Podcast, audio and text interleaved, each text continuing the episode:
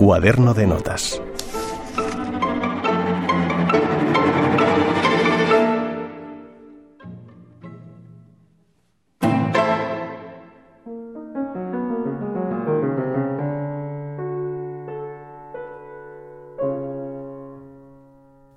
Que te vaya bien, y si no volvemos a vernos, si es para siempre, que te vaya bien.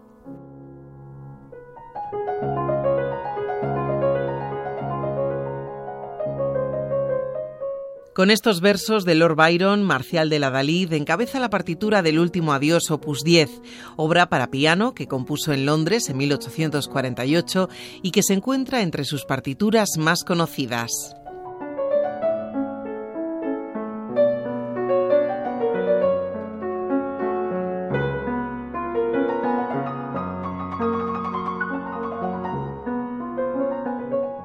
Aunque a muchos su nombre no le sea muy familiar, lo cierto es que Marcial de la Dalid fue uno de los grandes compositores gallegos del siglo XIX.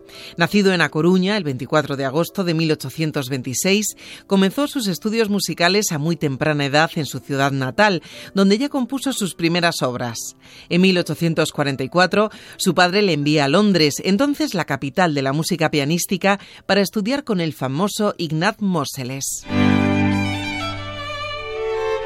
Bye.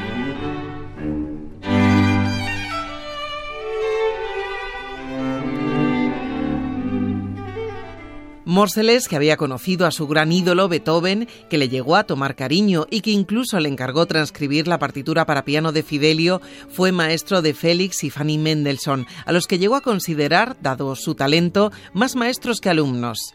Pero Marcial intentó sin éxito estudiar con Frédéric Chopin en París. Tras el fracaso, se trasladó a Londres, donde permanecería cinco años aprendiendo de Morseles.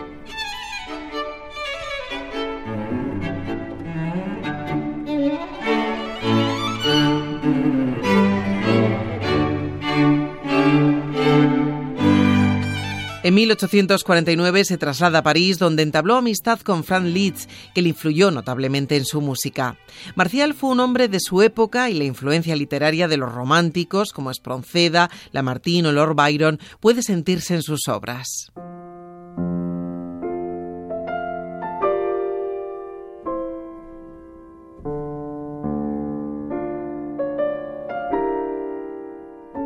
Tras su estancia en Londres y París, se instaló en Madrid durante un corto periodo de tiempo, ya que su relación con los músicos de la capital nunca fue buena. Regresó a su tierra, donde se instalaría en el pazo familiar de Lóngora hasta su muerte en 1881. Allí escribió gran parte de sus obras, que publicaría en su totalidad en París.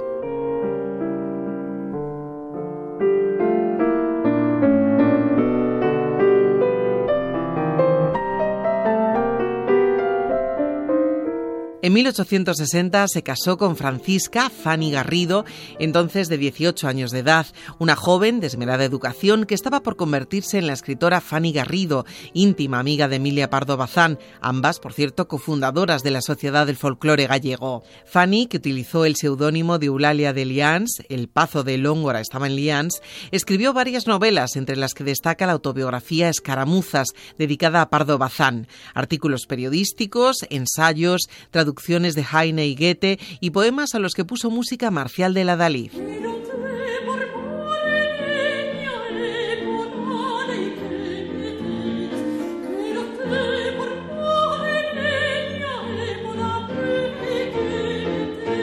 Marcial y Fanny tuvieron una hija, María de la Dalid, que quedó huérfana de padre a los ocho años de edad.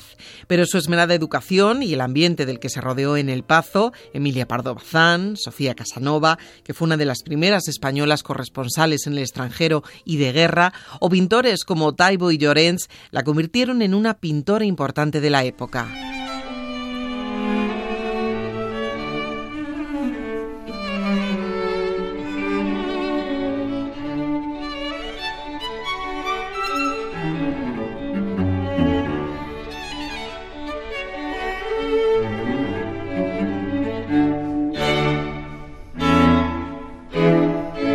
Marcial de la Dalí fue un artista plenamente romántico, muy influenciado por Chopin y Liszt, muy preocupado por el legado cultural de su tierra.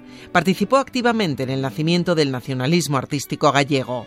Es de justicia que su nombre y su música vuelvan a sonar.